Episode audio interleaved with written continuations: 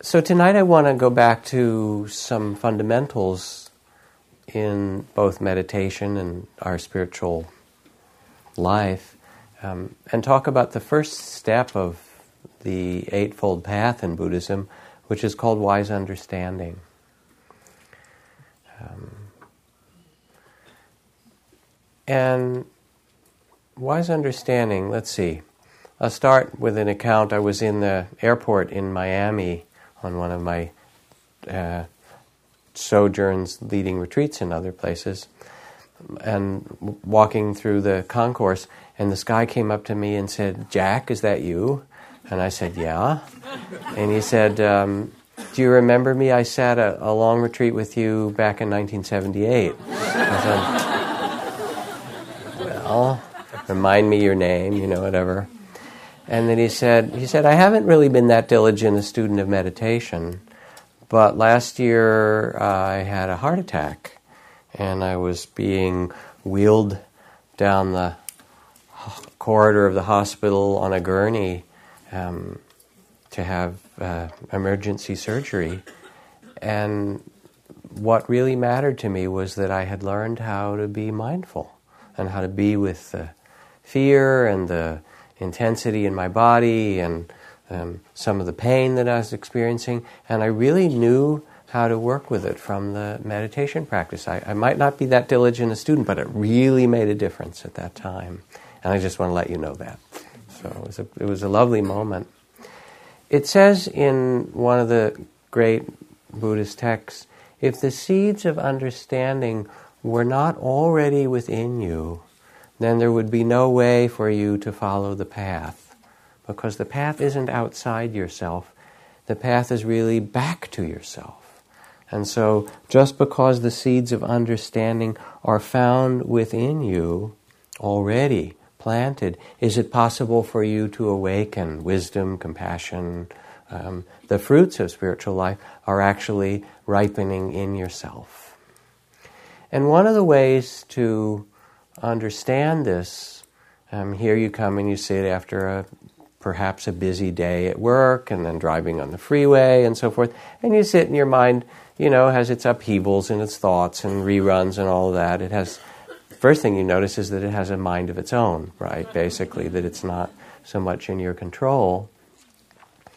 But there's some other dimension of being that we all know quite well that's not the dimension of our worries and our to do lists and our plans and fears and all of that stuff that runs through.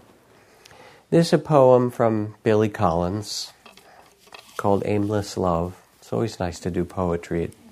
It's like the music of language, it changes things.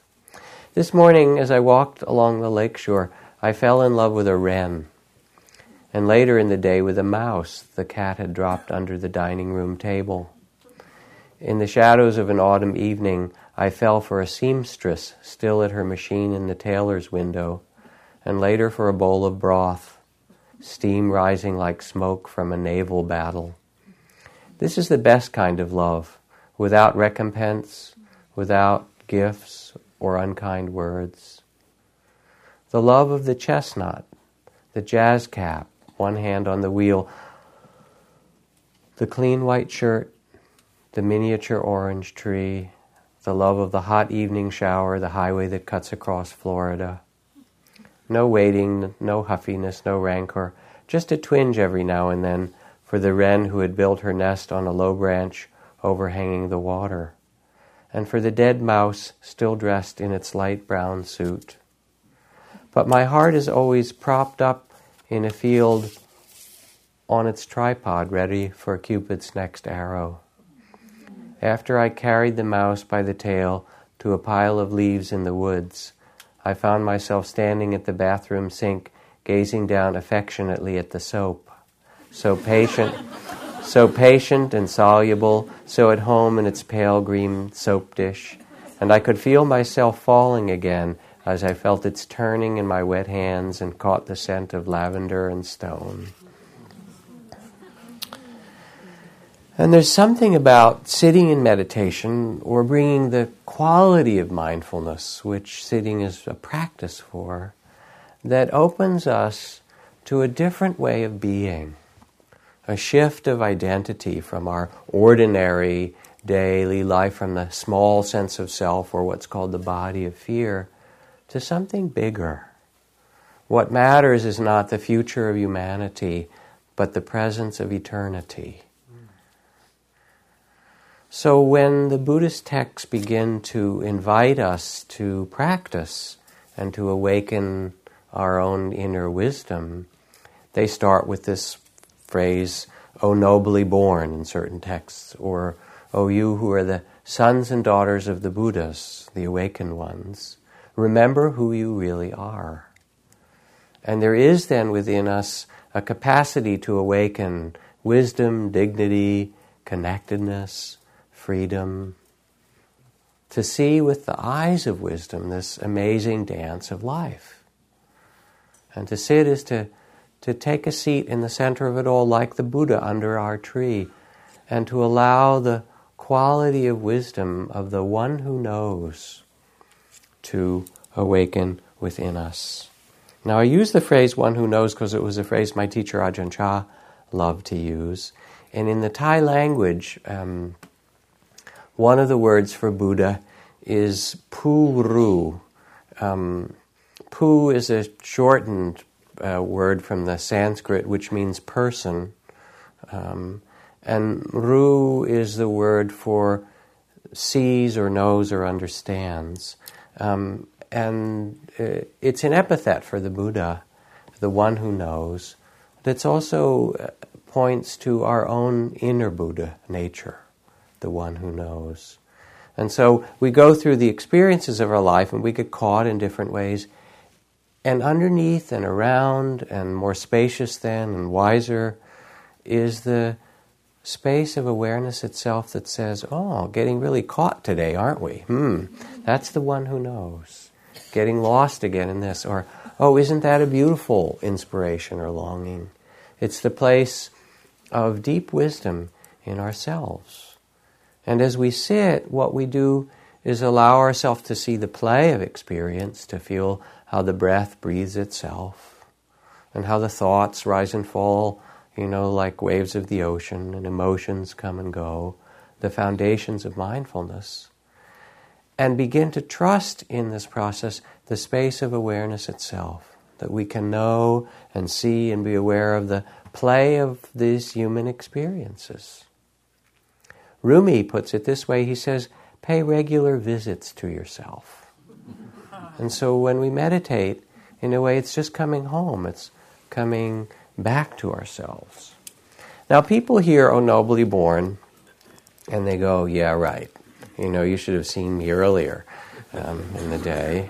And this is, of course, um, we have um, so much loyalty to our suffering and neurosis that there are ways that we, it's hard to imagine. Um, I like this passage that I read often from the Jungian analyst Charles, Robert Johnson, who writes Curiously, people resist the noble aspects of their shadow more strenuously than they hide their dark sides it's more disrupting to find that you have a profound nobility of character than to find out you're a bum. and it's with that understanding that I start this new book, The Wise Heart, that I've done on the Guide to Buddhist Psychology. Um, really beginning with the understanding of what's possible for us as human beings. And it's really not that complicated. Um, Lama Yeshe, great Tibetan Lama, puts it this way He said, To become a psychologist, your own psychologist, you don't have to learn some big philosophy. All you have to do is examine your own mind. You already examine the material things around you every day. Every morning you check out the food in your refrigerator. Why not check out the state of your own mind? Investigating your own mind is more important than the refrigerator. Tibetan Lama's advice. So we, we stop. We let ourselves open to a stillness or a silence or listening. And mindfulness, the space of mindfulness, is the space of listening without judgment, without grasping, without resistance, without trying to make it some other way, but rather seeing the mystery of our incarnation, the mystery of these human bodies that we're in, which are so strange, really. I mean, if you came from some other planet and saw all these people moving around, it would look really weird. We would look really weird. I mean, we do. We are. I mean, eyeballs, they're the strangest thing. And they really are. They are, you know?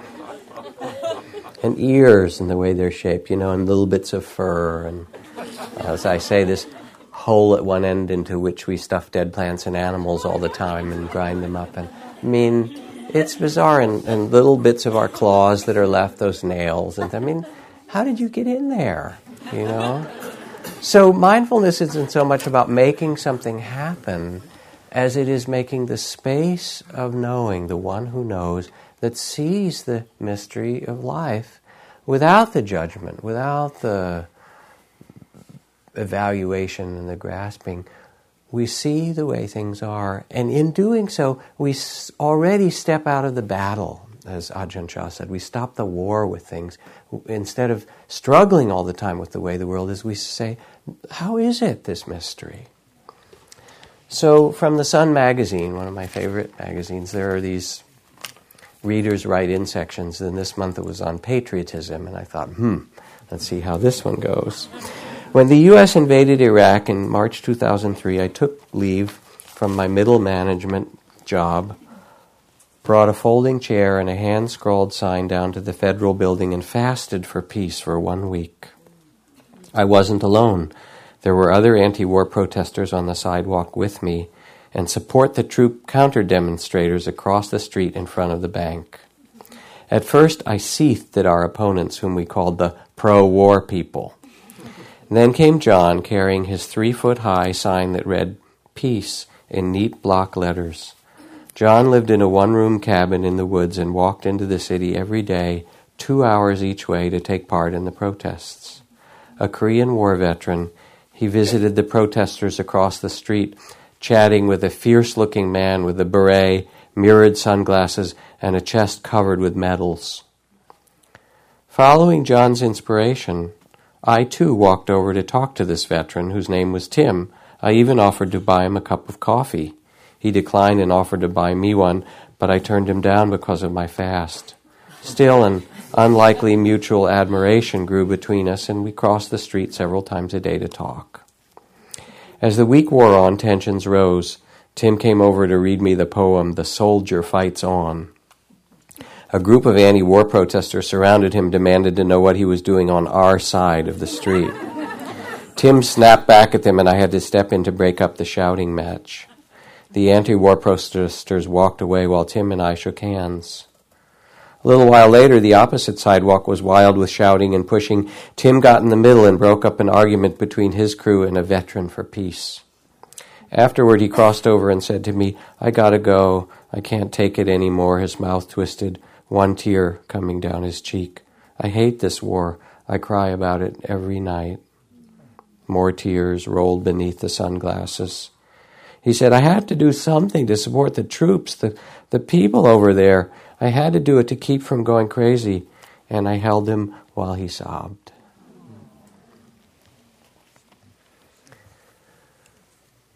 To rest in the one who knows is to listen and sense and see this life with openness and care, without judgment, without resistance.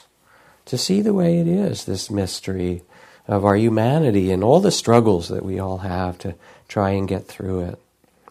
And there comes this shift of identity from the small sense, our positions, the way we think things should be, into a spaciousness. Even when we come to sit in meditation, or maybe especially, it becomes really apparent. You sit down and you're tired from the day, or you're restless, or your mind is full of judgment, or it tells stories, you know. You know those stories, don't you? Um, or you've got a lot of self judgment. So much of that happens. I mean, I remember, I think I've told you this story of how when I was first in the forest monastery, because in the Peace Corps, I'd worked in medical teams um, tropical medicine, malaria, typhoid, leprosy, different projects. Um, and when I was sitting quietly in my little hut in the forest monastery after a month or two, I began to notice that there were parts of my skin that I couldn't feel very clearly. You know, there wasn't much sensation there. And of course, when you're meditating, everything gets heightened, you're paying attention.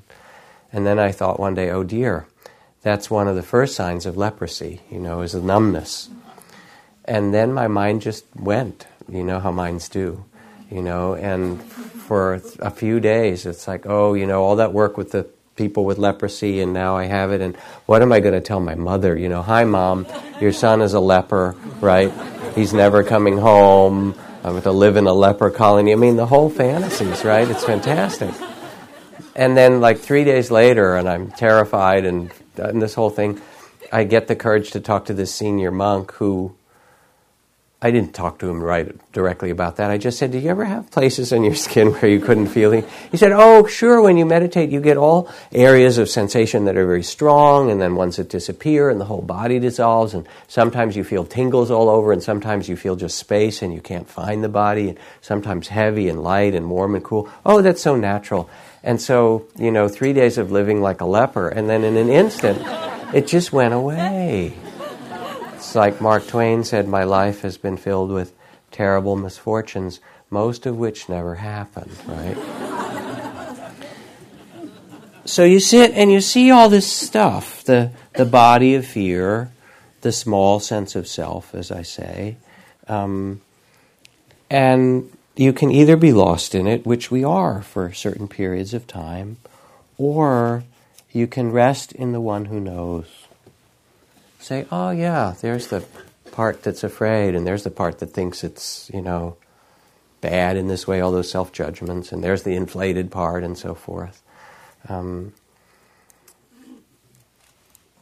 in one of history's more unlikely acts of totalitarianism, the Chinese government has banned Buddhist monks in Tibet from reincarnating without government permission.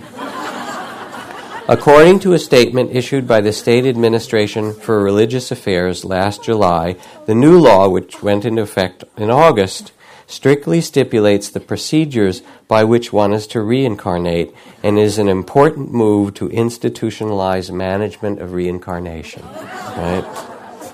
You know how bad government can be, right? But what Chogyam Trungpa, the Tibetan Lama, talked about, he talked about the bureaucracy of ego. He said not only is there the outer bureaucracy, but then you close your eyes and there are the inner bureaucrats. You know what I'm talking about, and so forth. So you sit, and there you are, sleepy or restless or, you know, planning or frightened or whatever. What do you do? What you do is you bow to it and say, oh, this is sleepiness. And this is restlessness. And this is the planning mind. And this is judgment. Um, and this is fear. Oh, I know you, fear. I've seen you quite often, as a matter of fact. And after a while, you know, 20 or 30 or 50 or 100 times, fear comes and it kind of tries to scare you, and you say, Oh, fear, is that you again?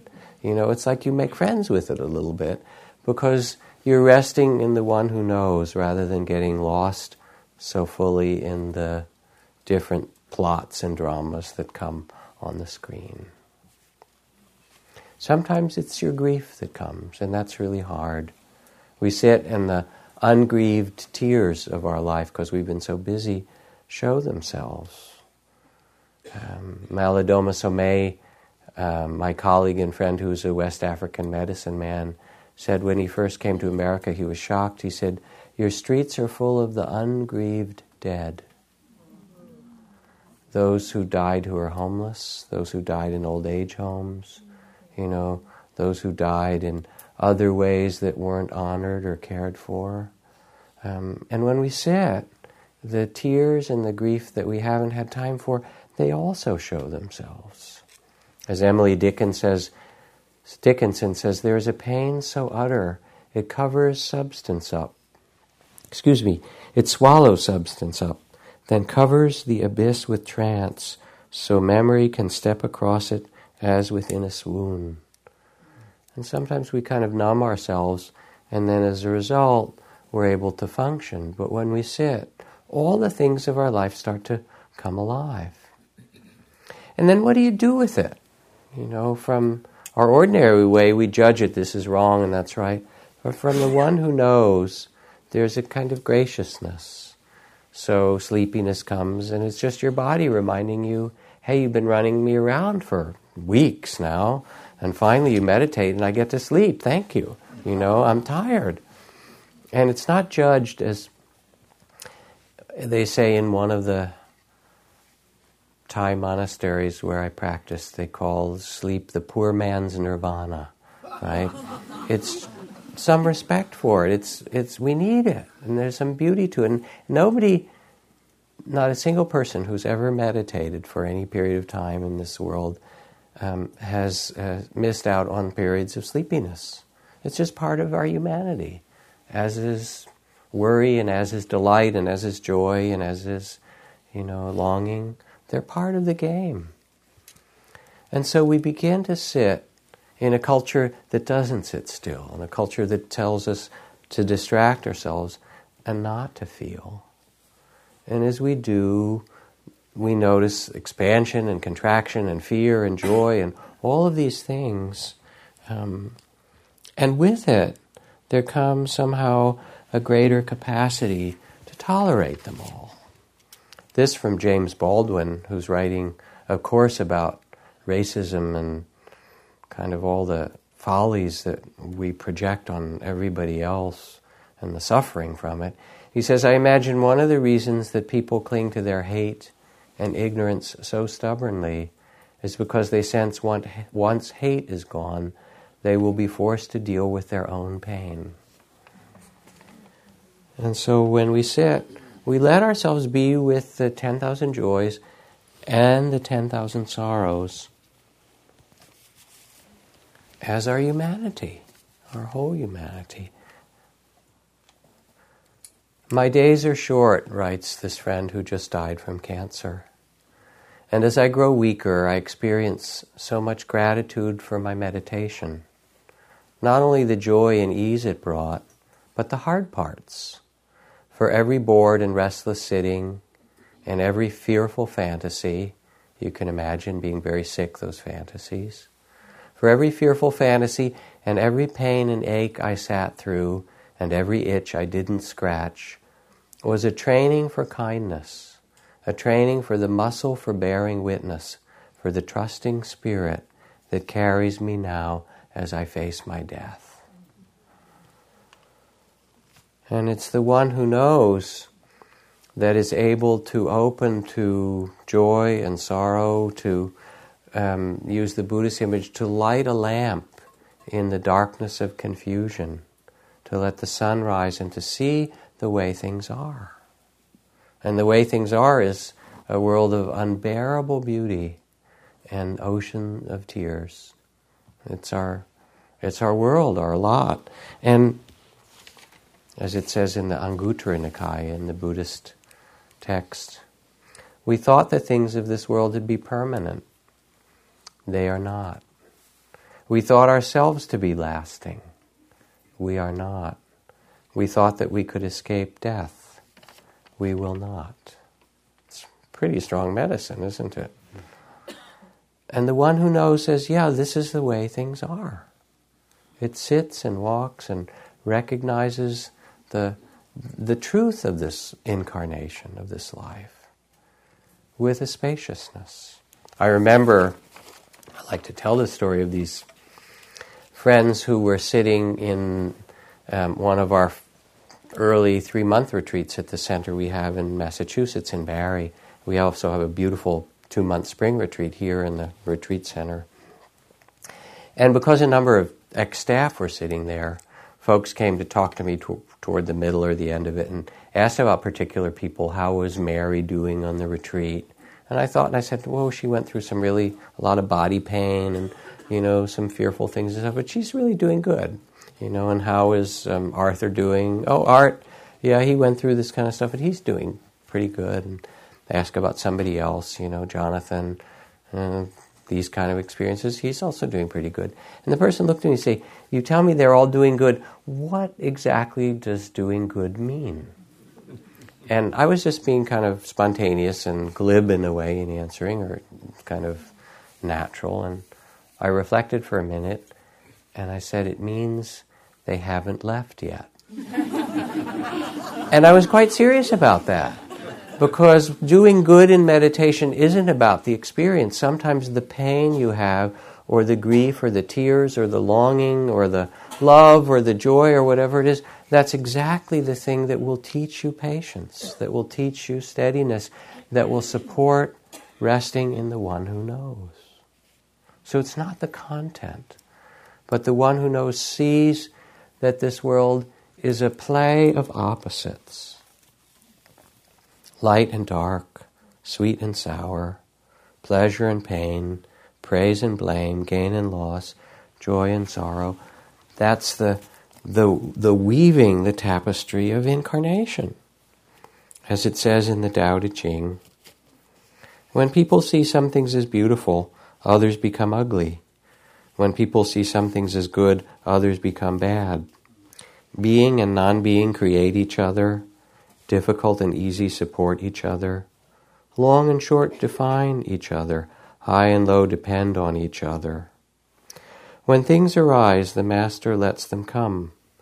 When things disappear, she lets them go. She has but doesn't possess. She acts but doesn't expect. If you rest in the Tao, everything will fall into place. And this is part of the wisdom of the one who knows, this dance of the opposites. Um, and it's a dance that's, that's really different than our ordinary spiritual ideas. That if I get really good at meditation and I become a really spiritual person in some deep way, then all my problems will go away and I'll be happy all the time and smiling and joyful and stuff, you know, and it just doesn't work that way. What you have is incarnation. It's just the way the way that things are. I read this so many times, but it fits here. If you can sit quietly after difficult news, if in financial downturns you remain perfectly calm, if you can see your neighbors travel to fantastic places without a twinge of jealousy, if you can happily eat whatever is put on your plate, if you can fall asleep after a day of running around without a drink or a pill, if you can always find contentment just where you are, you are probably a dog.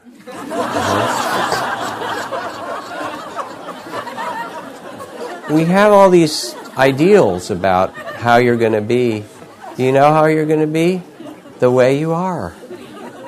But the one who knows is gracious and says, yes, pray, praise and blame, expansion and contraction, gain and loss. This is the way things are. The one who knows also understands that things aren't happening by accident, but that they arise due to conditions, um, which means that what we practice is what happens. Um, the way that we are, if we practice hatred and fear and aggression, and practice it regularly, and we get angry and aggressive all the time, then what's going to be the habit of consciousness in new situations? That very same thing. Nelson Mandela puts it this way He says, If people can be taught to hate, they can be taught to love. So, what are we teaching ourselves?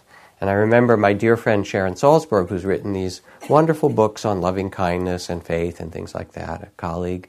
Um, and she was doing her metta or loving kindness practice in the beginning, and she said, you know, it just wasn't happening. She would be reciting the inner intentions, may I be safe and well and filled with loving kindness and happy. And said, I just didn't feel anything. It's like I'm do it over and over because my teacher said to do it, and I do it and do it and do it. Nothing happened. I was sort of getting frustrated with myself and judging myself. I'm not any good at this and so forth. She said, and but I kept doing it, and then I was in the little bathroom of the meditation hut that, that I was there, and I dropped the glass and it shattered on the ground. And um, as it as it shattered, I said, "Oh, you clumsy fool! I love you." And she said, "Oh, I guess it's working." You know. if people can be taught to hate, they can be taught to love, and it's not by accident. What do we practice? Patience, generosity, care, presence, clarity. As we cultivate those, those become available in consciousness. The one who knows understands that this is our potential, that this is possible. The one who knows also realizes that the whole dance of conditioned phenomena that arises and passes is a river of change. A star at dawn, a flash of lightning in a summer cloud, an echo, a rainbow, a phantom, a dream. This is the description of every day. Because what happened today? It's gone. How about yesterday? Where is it? How about the 1990s? You know, they're back with the pharaohs, you know, and and the ancient empires. They're completely disappeared. They're back with the dinosaurs. Right? Remember the year 2000? There was going to be this whole Y2K thing. Gonzo just completely disappeared. Right? Troops out of emptiness, it appears, and then it disappears. And the game is from the one who knows is to be relaxed and gracious and generous, to enjoy life, to, to take pleasure in its beauty, to enjoy the capacity to be present, to love, to know and learn as we do, but not to cling to it, not to hold on to it, because it's changing all the time. When you hold on, you get rope burn, basically. And when you let go, there's a, a graciousness or an ease. Not to judge so much as the meditation instructions from Julia Child's cooking show. She says, when you're in the kitchen, and you drop the lamb, you can just pick it up. Who's going to know? You know? And same thing, you know. You make mistakes. The one who knows says, Oh, this is a mistake. You've even made this mistake before. Laughs a little bit. That's the way it is. Suzuki Roshi says, When we realize the everlasting truth that everything changes and find our composure in it, there we find ourselves in nirvana. Nirvana means peace, it means ease, and the absence of conflict, the end of struggle, the putting out of the uh, fire of conflict with the way things are. It means that we come to rest in the knowing, in the reality of the present, and there's a timeless quality to it. It's really um, the eternal present. Aldous Huxley see if I can find you here, Aldous. Hmm. There's Alan Watts, pretty good, but they were friends. An idolatrous religion is one in which time is substituted for eternity. Future time is in the idea of endless progress is the devil's work, every day demanding human sacrifice on an enormous scale. an idolatrous religion is one in which time is substituted for eternity. And to come back to the one who knows is to rest in the reality of the present rather than all the fears and plans and memories and all that stuff that we have and that are part of our humanity, but they're not the essential part. Hmm. As people meditate, there comes a kind of innocence that grows. On retreats, if you watch people who come for a week to meditate, after two or three days, they're out doing this beautiful walking meditation, and they look like kids again. And it feels like it. You're out in the grass and you take a step or out, out in the meadow here. And because you're present in a way that you're not usually um, there for, it feels like you're two years old again and you're this little girl or this little boy and you smell the bay leaves and you feel the sponginess of the grass and the earth and the earthworms under your feet. And there's a way in which people become beautifully alive just by being present. Storm Jameson, the novelist, says There's only one world, the world pressing against you at this minute. There's only one minute in which you are alive, the minute here and now.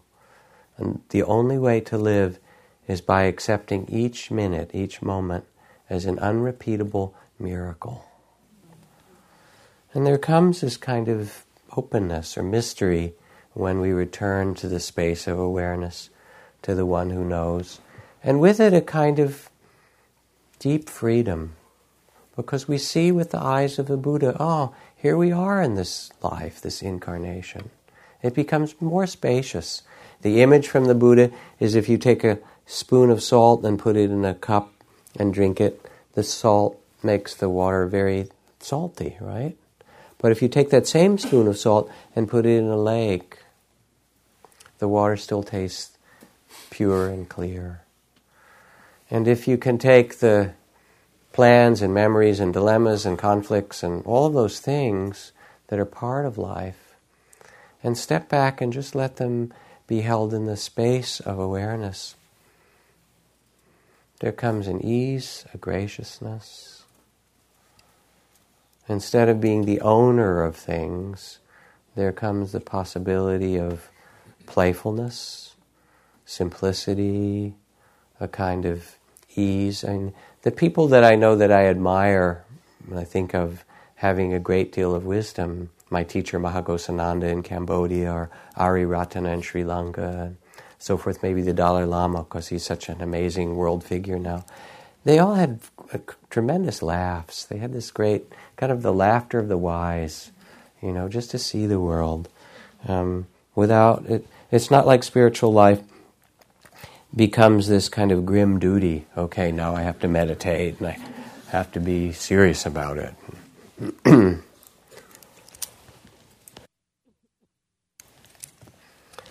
In 1969, right out of graduate school, I was drafted into the U.S. Army. After I got new clothing, a haircut, and vaccinations, I filled out a stack of forms. One asked for my religion. Feeling rebellious, I wrote Druid, parentheses, Reformed, close parentheses. Two weeks later, I received my dog tag stamped with my name, social security number, blood type, and Druid Reformed. I wondered how the Army would administer last rites for that. Stationed stateside several months before shipping out, I was looking forward to a big um, weekend with the girl that I was dating when the co- commanding officer suddenly canceled all weekend passes. A large anti Vietnam War protest was scheduled he feared many soldiers would attend. I was determined to go camping with my girl. Discovering there was to be a full moon that particular weekend, I requested a two day pass to celebrate a religious holiday. the commanding officer was skeptical. What the hell religion are you? he asked. I told him I was a druid and the last full moon before the winter solstice was our high holy day. He demanded to see my dog tags, so I showed them to him. He looked in them in stunned silence for a moment, then granted me the pass. As I was on my way out, he said, Wait a second, don't you guys kill goats? No, sir, I said, that's the Orthodox. I'm Reformed.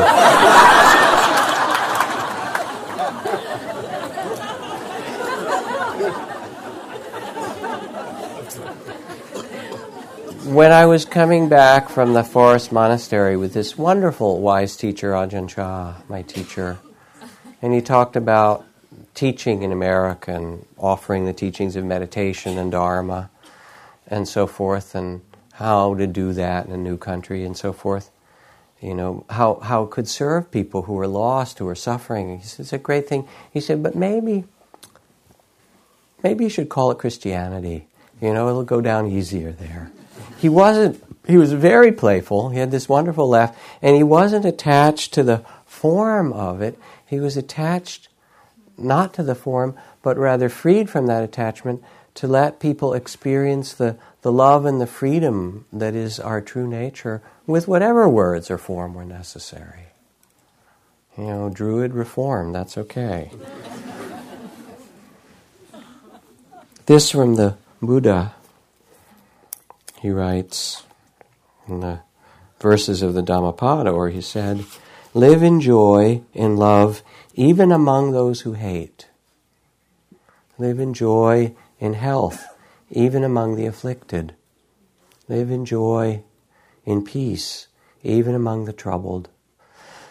Look within, be still. Free from fear and attachment, know the sweet joy of living in the way. That's amazing instructions. Live in joy and love even among those who hate. Live in joy and peace even among the troubled. And it doesn't help the troubled for you to kind of dive in and be troubled as well. It's a different movement from the one who knows to actually become compassionate rather than being lost. As Thich Nhat Hanh said, and I repeat this so often, when the crowded uh, Vietnamese refugee boats met with storms or pirates, if everyone panicked, all would be lost. But if even one person on the boat remained calm, it was enough. It showed the way for everyone to survive. And so that instruction from the Buddha to live in joy and peace, even among the troubled, even among difficulty, is to carry the lamp of wisdom to rest in the one who knows. The one who knows also, it turns out, is the compassionate one. Because as we rest in the one who knows, we step out of the small sense of self and the body of fear, the, those kinds of kind of contracted attachments, there becomes more space, more ease, more graciousness. And then a child falls in the road, what do you do? You pick the child up. Somebody's hungry, what do you do? You say, you know, do you want some of the food that I have? Not because you're this great compassionate person, but because you're quiet and present and open. And what else is there to do? as Archbishop Tutu says in Africa, when you ask someone, How are you? the reply you get is in the plural, even when you're speaking to one person. A man would say, We are well, or we are not well. He himself may be quite well, but his grandmother is not well, so he's not well either. Our humanity, we know, is caught in one another's. The solitary, isolated human being is a fiction.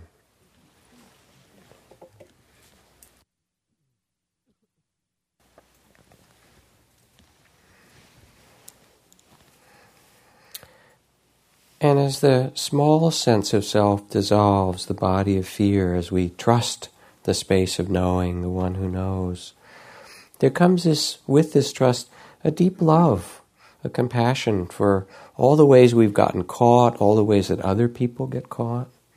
This happened for the Buddha after the night of his enlightenment. It's said in the myth or the story. He sat there with this great joy and freedom and then scanned the world with the eyes of wisdom. And tears began to roll down his cheeks because he saw beings everywhere wanting to be happy, yet often doing the very thing that made suffering. Acting out of greed and fear and hatred and racism and, you know, blame and um, all the kind of forces of um, aggression and possession that in unhealthy ways that make us suffer. And he began to weep because he knew that there is a way for us to be happy. And, and if only people understood, and then he spent the next 45 years offering those teachings. What is man without the beasts? writes Chief Seattle, or spoke Chief Seattle. If all the beasts were gone, men would die from great loneliness of spirit, for whatever happens to the beasts also happens to man. Um, we're not separate from the whales and the earthworms and the raccoons and deer of this land and the salmon and the streams and the birds of the air. I love reading this piece because my daughter gave it to me when she was in third grade. It's in her third grade handwriting. Those of you who are close can see it, not even completely spelled right. Um, she said, "Daddy, I think you could use this for one of your talks." You know. Now, of course, she graduated college. She still can't spell, but that's all. it's all right.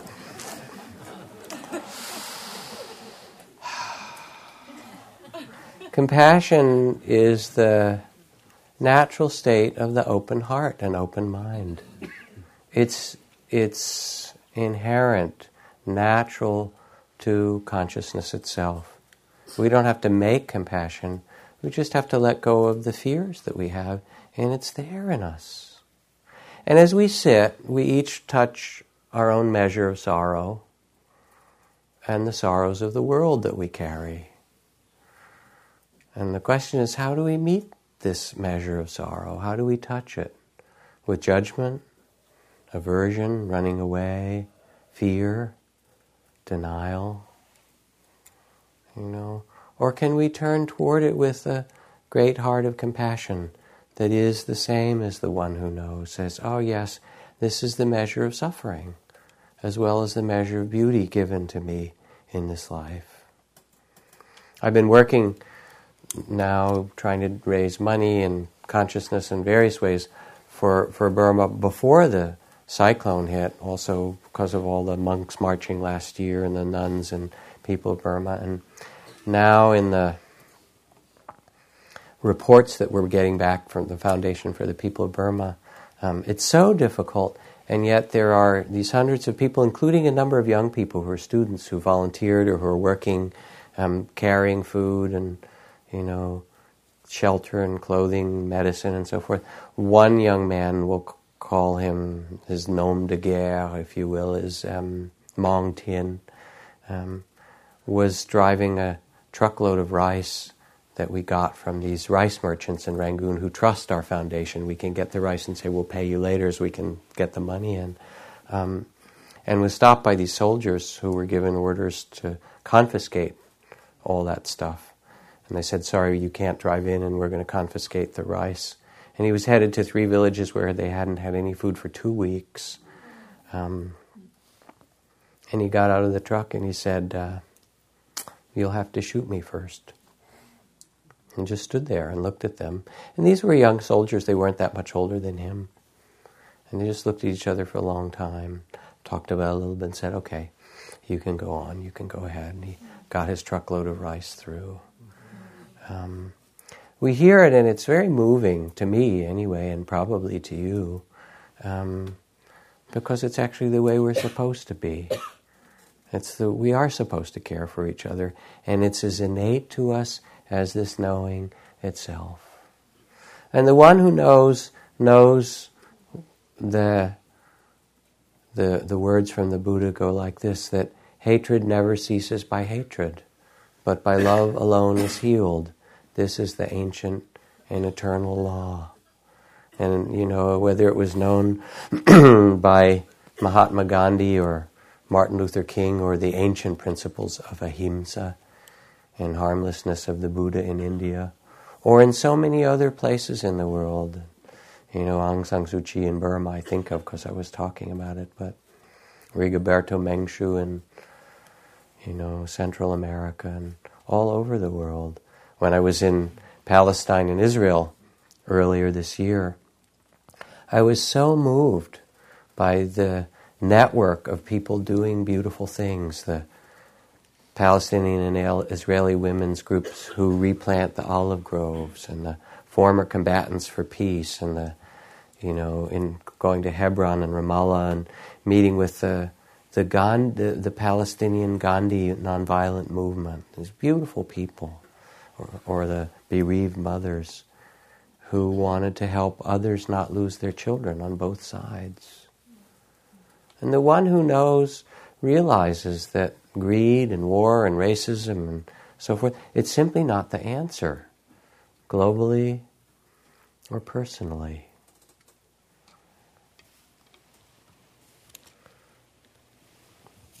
After the Chernobyl nuclear accident, the wind told the story that was being suppressed by the governments.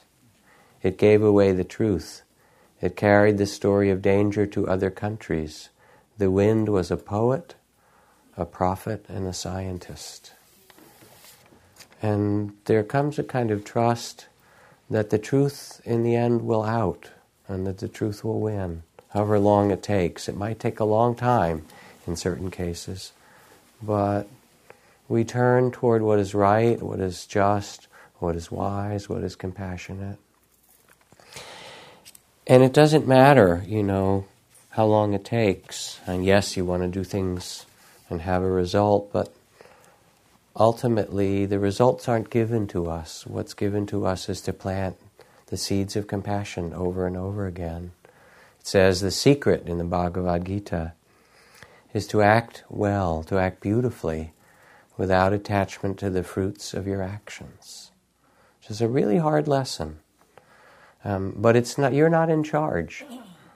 It's not given to you to determine how soon the seeds will bear fruit. But if you plant good seeds, they will. In their own time, they will. So, compassion is part of the one who knows, the great heart of compassion. And we sit with it. We sit with the personal sufferings, our stress and trauma and illness and depression and fear and conflict, and the global suffering of the earthquake in China and Darfur that's still going on, and the things on our own streets and in our own cities and in our huge and um, completely misguided and uh, terrible prison system where we have more people locked up behind bars, millions of them. You know, one in every 33 people in the United States of America is somehow involved in the prison system and in prison or on parole or in, in some way uh, under the prison system. One in 33 people. I mean, it's crazy. And a lot of people are in there for nonviolent crimes and for things that didn't hurt anybody really. Lot for drug addiction. They become the default mental hospitals for, you know. And when we look, we're afraid that we can't bear it sometimes. We're afraid that the heart actually can't bear the sorrows of the world or our own. This from Elie Wiesel, the Nobel Prize winner. He writes Suffering confers neither privileges nor rights. It all depends on how you use it. If you use it to increase the anguish of yourself or others, you are degrading, even betraying it. And yet the day will come when we shall understand that suffering can elevate human beings. God help us to bear our suffering well. And so the one who knows is also the great heart of compassion. This is the way the world is with its tears and its beauty and its longing and its love. And all of these are part of what makes up our life, globally and individually. And there comes a kind of trust that something beautiful can grow from our life, from our words and our actions, and those that we touch, and beauty will grow from, from them as well. It grows, it forces itself like the green shoots that come through the cracks in the sidewalk, compassion does. It wants to. And it doesn't get in the news. Again, you know, being in Palestine and Israel, there are these hundreds of groups doing amazing things you never see it on the news. I mean, I went, I did news stuff for Israeli television and European television and articles in the Jerusalem Post and the various newspapers and stuff, and there'd be one little article, and then there'd be you know 99 other articles about the conflict and stuff, because it's um, news likes conflict. Basically, it's more exciting, but it's there. It's there under all these things, like love, it's like gravity, it's unstoppable. Um, all these deep connections that people make and remake and remake over the years. Gandhi understood it so beautifully, you know, when he talked about how he said, in the end, it's love that wins. It triumphs in the end. And I remember I like to tell this story. One of my favorite compassion stories um, is about a kindergarten teacher who I admire. I think she's one of the great kindergarten teachers of the world, Peggy. Um, and it was during the beginning of the Iraq War, five years ago. Was it five years? That's right, six, something, a long time. Um, and uh, before the war started, there were all these supply planes that were flying um, munitions and so forth over to the Middle East. And her kids were out on the playground one day, and these big military planes came low over the school and the playground. And they're loud, because the military planes don't have to be silent in the same way commercial aircraft does. And they looked different, and they were really scary, and the kids saw them like warplanes, and they come running in, and what's that? And Peggy said, Well, those are, what are they, C 130s or something, those great big military supply planes. Those are military supply planes. They're bringing things to the Middle East, to Iraq. Um, have you heard there might be a war? And most of the kids had heard because they watch television and they hear their parents talk about it. well, what's on those planes, Peggy? Is there bombs? Yes, probably. You know, are there guns? Yes. Um, all those kind of things. Um, the kids were thinking about those planes full of bombs. And then one of the kids asked, Do they have children there like us? Peggy said, Yes, there's lots of children there. And then they said, Well, they must not know that. They wouldn't be sending all those bombs and all things. They must not know that. We have to let them know. Would you help us? So they ran out to the playground and they brought paper plates and various things they could, and they made this huge picture of a child and then spelled out the role of Iraq so that the pilots could see it from the air so that they would know that there were children there.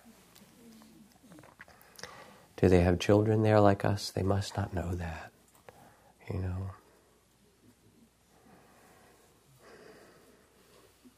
There's something in us that knows our real connection, which is to life, to one another. As my teacher Nisargadatta says, wisdom sees I am nothing, and love sees I am everything. And between these two, my life flows. And as you sit and meditate and find the space of awareness, the one who knows, in some way you get emptier. And in some ways, that emptiness allows for a wholeness or a connectedness or a fullness for love to come in, um, which is unstoppable in the end. It goes on gathering power until it transforms everyone whom it touches. So I see it as a really brave and important and joyful and liberating and perhaps in some way heroic thing to do as well as a delicious and wise practice to take the time to stop and listen to the one who knows in us, to come back to the space of wisdom and awareness and compassion. And my teacher Ajahn Chah put it this way.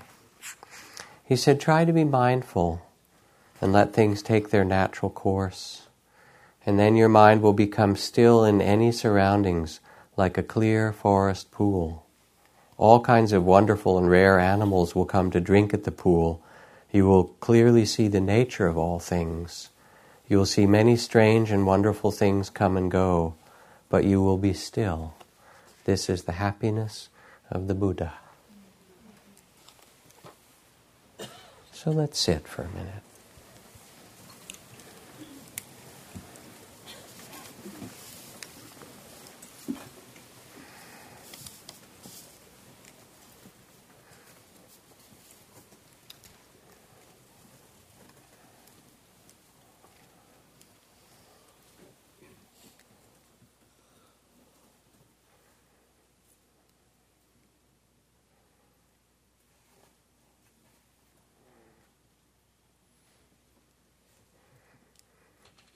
And let yourself rest in the space of awareness with a wise and compassionate heart.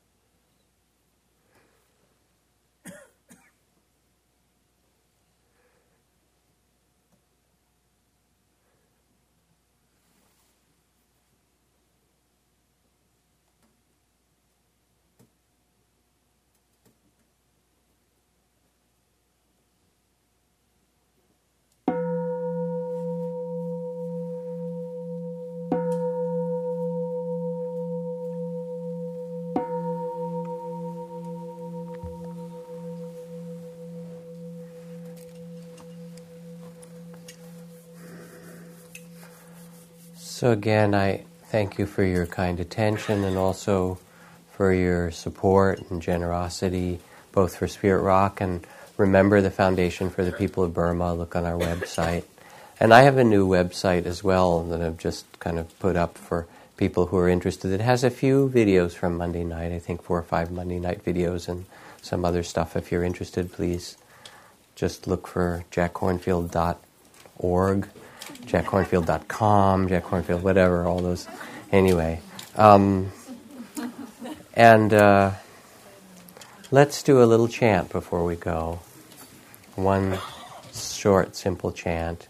In India, when you meet a person, the greeting is to put your hands together and say Namaste, which means I honor the divine within you. I see who you really are.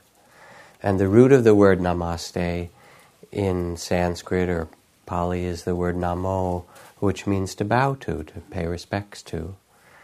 And so I'd like us to chant namo nine times.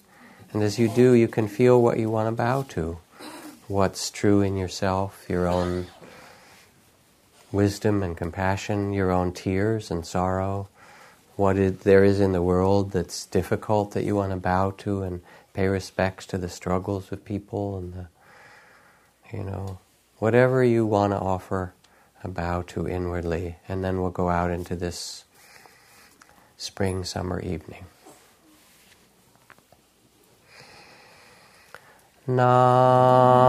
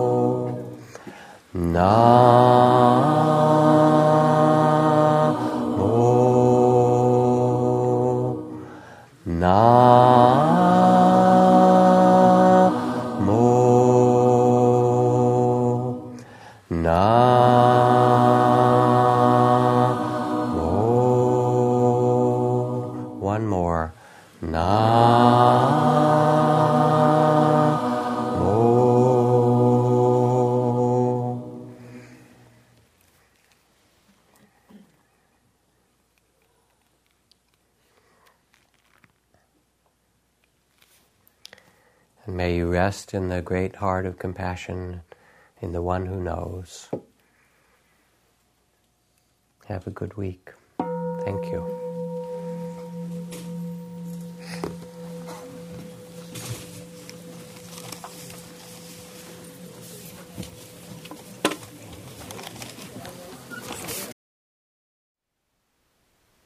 Thank you for listening. To learn how you can support the teachers and Dharma Seed, please visit dharmaseed.org slash donate.